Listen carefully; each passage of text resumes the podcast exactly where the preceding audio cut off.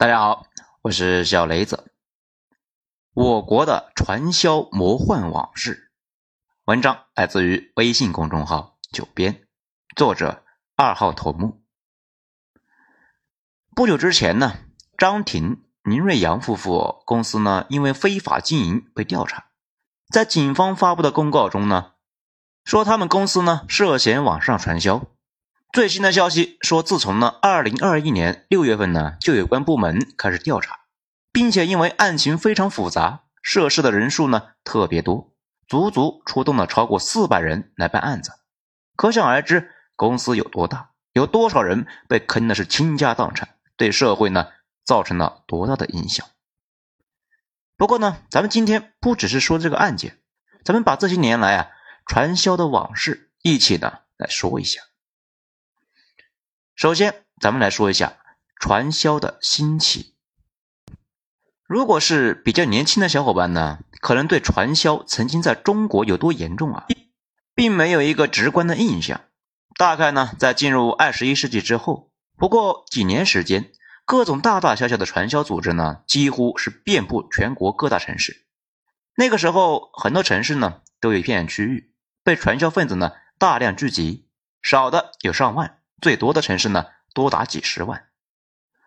如果在网上搜索“中国哪里传销最严重”，你会发现呢，根本就没有统一答案，至少有四五个城市呢是有力的竞争者。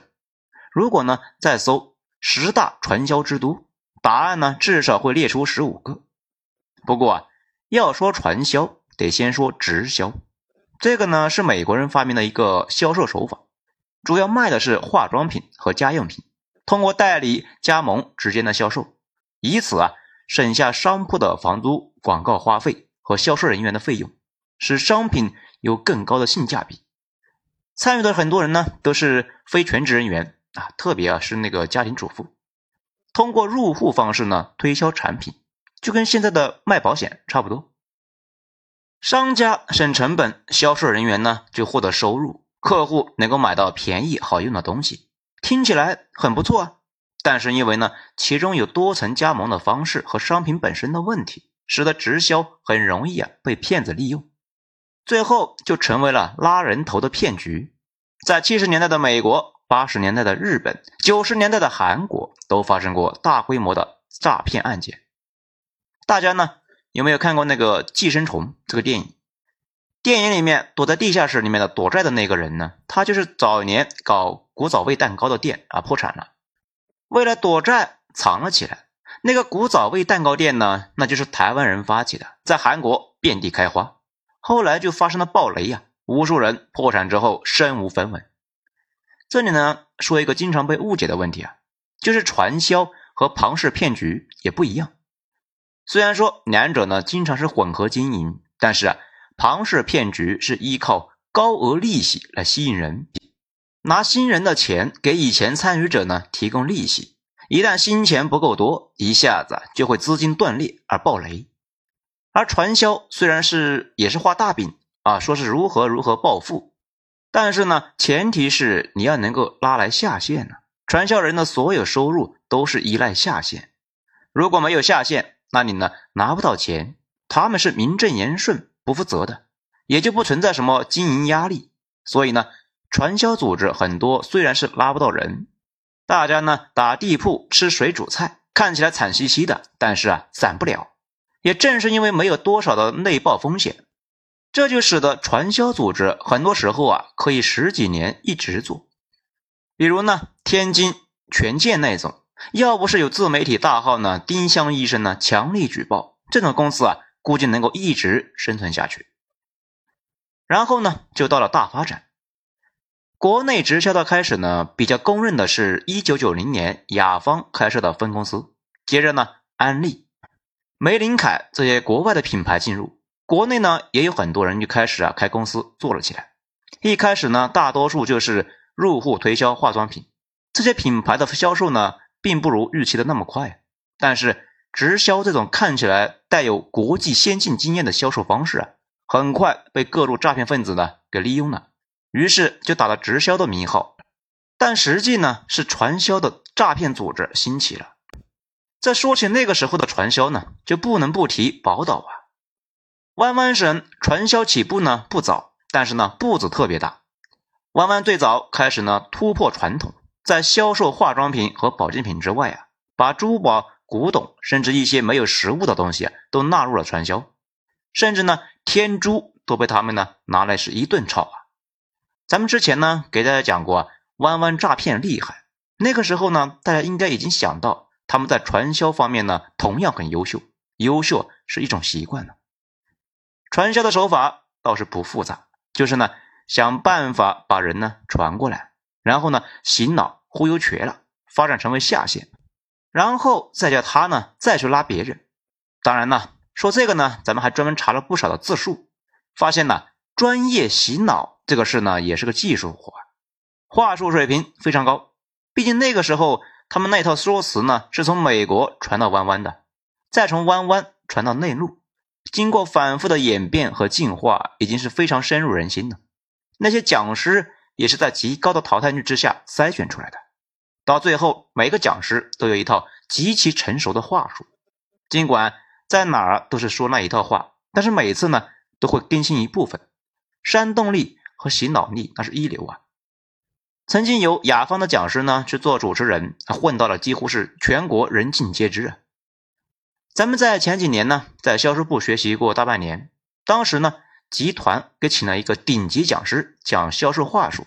他坦言呢，他早年就在传销组织里面混过，并且干到了顶级骨干。后来呢，就觉得哎，那地方啊，迟早出事啊，于是就加入了销售相关的培训组织，赚的呢不如以前多。不过啊今后就不用担心呢被抓起来。后来吃饭的时候呢，他给我讲过一个心法。说呢，他们最常见的一个模式就是通过给你讲述名人们的一些怎样浴火重生呢，慢慢把一些观念传递到学员的心里面。一般而言，他们这群讲师啊，总结出来的成功人士的一个核心心法，那就是呢以下几点啊：第一，不要脸，要脸呢是没法成功的。列举名人们是怎么样不要脸才成功的。这第二，不怕苦，所有的苦难都是门槛。难住意志不坚定的人。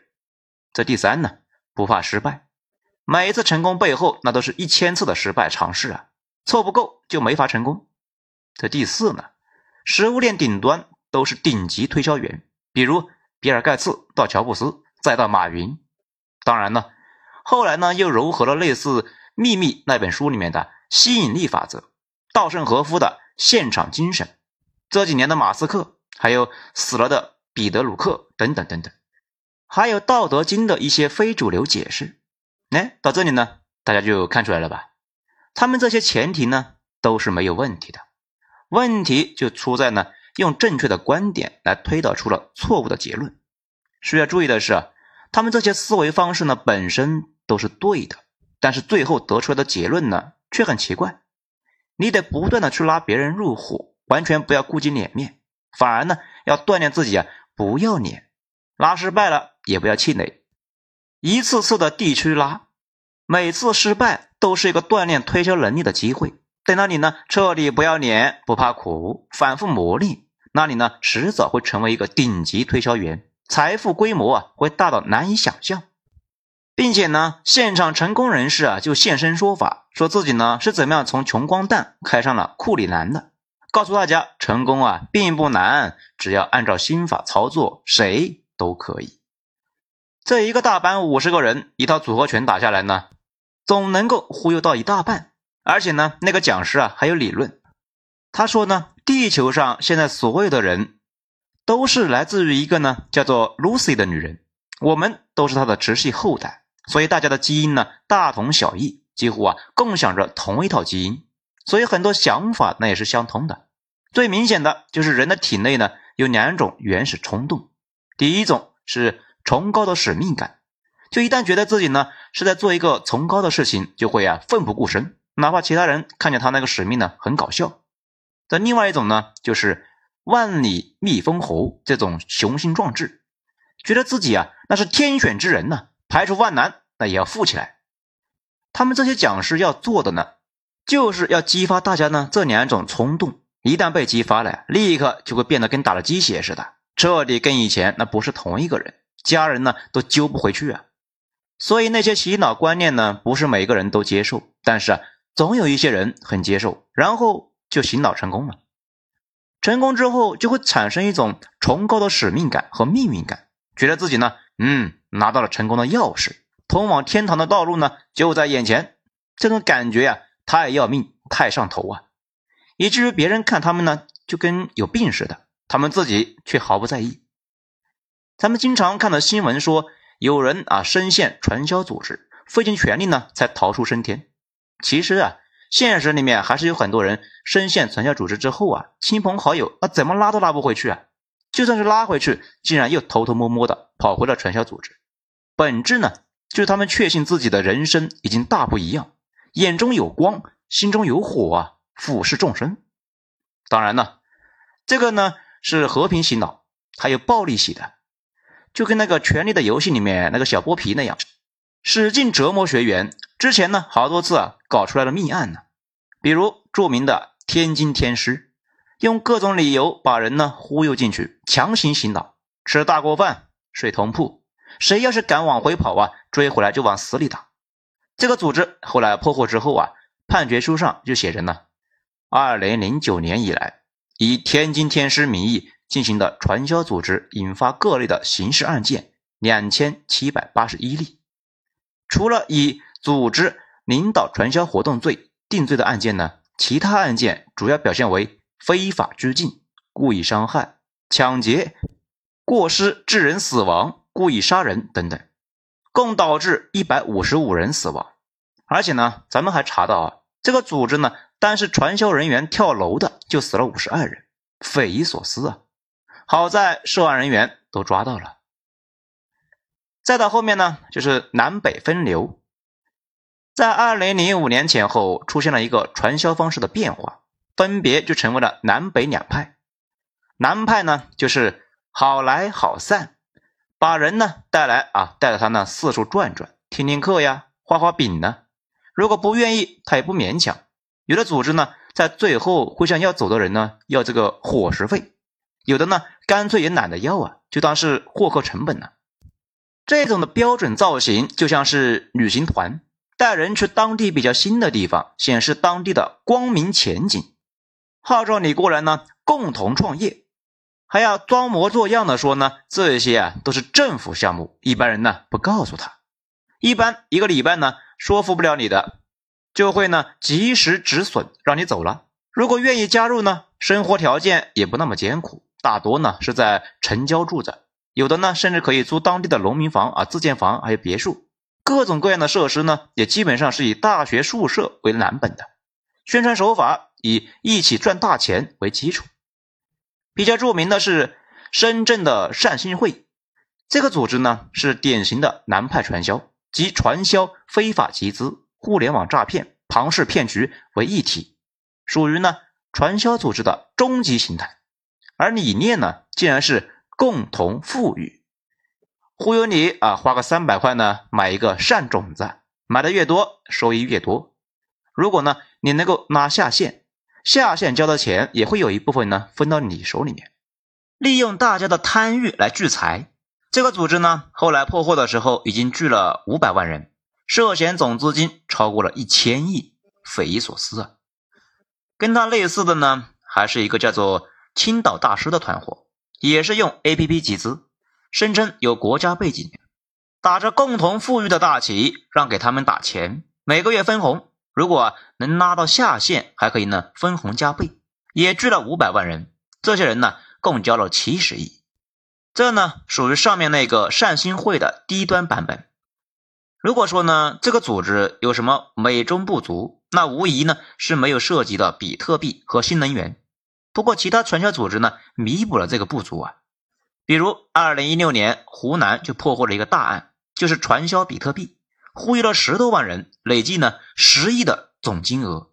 当然呢，这些人跟最近爆出来的张婷夫妇相比啊，弱爆了。咱们查了一下公开的数据，截止呢二零一八年九月，他们的代理商有六百一十三万人，覆盖的消费人群呢达四千九百零六万。他们也是发展代理，代理呢再去发展代理，就为了降低成本，美容产品的质量呢是一降再降。咱们看了一些新闻啊，说他们需要补税一百多个亿，不过呢，应该很难呢。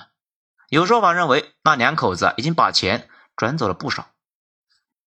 这北派的呢，就相对寒酸了一些，大多呢就会打着集体生活的名目，讲究呢家人团队，把人塞到这个整个组织里面，每天呢同吃同住。至于是否暴力呢，各个团体气质不大一样。咱们上面说的那个天津天师啊，显然就是一个暴力团伙。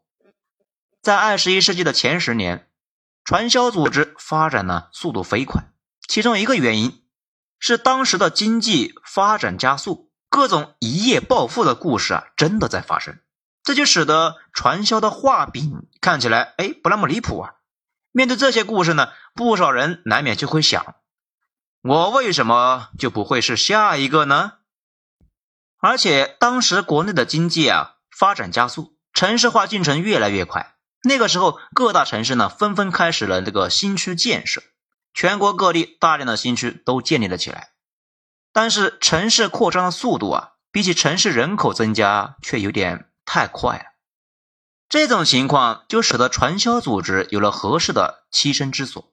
这种新区比起城乡结合部啊，这里呢有城市的配套设施啊，很多呢都比老城呢还要好得多。同时，因为人少啊，监管力度也要小得多，而且生活成本要低，人口密度小。各种活动呢，开展起来啊更加方便。讲到这里啊，大家可能就有个问题：这些人能够赚到钱吗？哎，当然能呢。不过啊，跟炒股差不多，一赚七赔二平，往往呢只是有一个人在赚钱，就足够啊煽动起一堆人向他学习。问题是，你准备学习他赚钱的时候，他盯的呢其实是你的钱。之后呢，然后就进入了高潮与沉寂。大约在二零一零年到二零一七年，传销的规模是最大的。那个时候也差不多是经济最火热的时候，各种新的金融模式层出不穷，传销组织几乎是一夜之间就打起了资本运作的牌子，开始了新一轮的扩张。很多地区啊，聚集了十万以上的传销人员。这么多人聚集在一起呢？最明显的一个问题就是啊，对于打击传销来说，困难太大了。首先是很多组织呢都是互通消息的，当时派出所的门口啊，随时都有传销组织望风的。只要警察大量出动，就会有人呢马上报告，然后骑着摩托车跟着警察呢随时报告位置。这一旦发现呢，觉得可能是朝自己来的传销人员呢，就会如鸟兽散。这警察呢，就算是抓，也是大多呢抓到是一些底层人员，组织者啊早就跑得没影了。更加严重的是，传销人员聚集，出现了围攻对抗执法人员的事件。曾经发生多次打击传销，结果呢，执法人员被闻讯而来的大量的传销人员给围堵。因为很多地方呢，传销人员聚集在几个小区，很容易就纠结起上百上千的人，加上围观人员经常呢堵满了整个路面。每次出事啊，都要出动防暴警察，有时候对视数小时才能够啊把人给抓走，甚至发生过警察中午啊被围堵，傍晚才能够出来。结果呢，夜里面居然有大量的传销人员聚集在派出所的门口，喊着口号呢，要警察放人。当然呢，他们这么闹呢，也是出于私心呢，因为他们都交了钱呢。如果老大被抓，自己的钱那也就颗粒无收。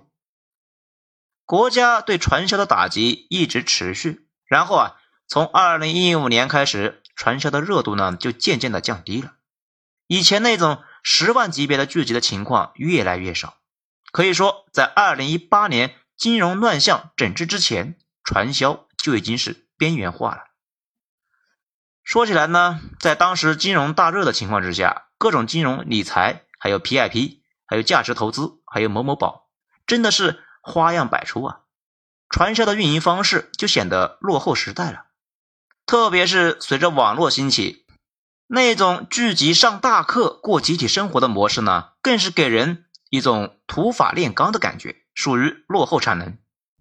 北派呢，动不动就把人强行扣留，不许走，这种行为啊，真的是成本高，收益低。不要说国内的这个执社会执法环境，就是在境外，但凡是有点脑子的犯罪分子，都搞网络赌博去了。敢扣人的，基本上只有在缅甸北部那种天高皇帝远的地方。这个缅甸北部呢，其实也是网络诈骗为主啊。那帮人都是啊绑票的路子，做的是一锤子买卖，把人扣下来洗脑，发展下线，效率呢实在太低。南派那种纯洗脑的稍微好一点，虽然说法律责任低一些，但是啊性价比更低。把人找过来呢，陪吃陪喝陪玩陪聊，有这个口才和话术，那当然还要体力啊。干脆去打这个电话诈骗不好吗？工作强度起码低多了呀。一个人拿个电话簿啊就能干起来，一天下来呢能打几百个，说不定电话弄一单大的比发展十个下线还多呢。而且出了事情，通过电话联系的呀，被警察逮住的可能性也低得多。传销就算跑了。受害人认识你啊，警察抓你不要太容易啊。更主要是多年宣传下来，人们对于传销警惕性呢高了，也就是所谓的骗子太多，傻子啊不够用了。这一次张婷夫妇的案子呢，就是一个传销变种。以前在微信混，后来呢搞网络传销，以直播和网课的模式向人呢宣传产品。所以呢这几年很明显。传销这种模式啊，在国内开始萎缩，开启了产能输出之路，走向了东南亚。东南亚和印度的传销案件呢，大量发生，很多就是骗子啊，在国内实在是不好干呢，带着丰富的经验转战在那里呢，开辟了新事业。不论是赌博的，还是小额贷款，其中呢，就有不少啊是干传销的呀。在最后啊，这传销呢。之所以能够忽悠这么多人，究其原因，前些年太多人太想发财呀，而且身边的人确实发财的也不少。这种效应之下，不少人容易呢就冲昏脑子。大家可以注意一下啊，弯弯省作为诈骗强省，弯弯也经历了一个到处是骗子的时代。这些年已经好起来了，大家呢都被骗了一遍，有了警惕心，就不再好骗了。那些被骗了依旧不长心的呢？经过无数的镰刀的猛割，基本上连根被拔起来了。弯弯的秩序呢好了很多，于是对大陆和东南亚输出诈骗。我国老百姓呢，经过这么多年的磨砺，再加上政府的这几年管理严格，整体好了太多。不过传销这种事情，利用了人性中的快速致富的弱点，太多人知道这个玩意呢不合法，有危险。依旧是乐此不彼啊，所以打击力度很大，依旧是屡禁不止。还有张婷这种啊，也是服了，在抖音有一千多万粉丝，全天候的火力呢全开来做宣传，甚至警方发了通告之后啊，短视频还在一直发。有时候觉得自己呢依旧太年轻，没见过这场面呢，只能够说这个世界坑太多，国家加强法治的同时呢。大家呢也收敛一下自己的贪欲，不要心甘情愿的走入了魔鬼的圈套啊！好，以上就今天的内容，谢谢大家收听。如果觉得本专辑呢说的不错的话呢，请大家伸伸小手指给本专辑点一个五星评价。我是主播小雷子，咱们下章精彩接着说。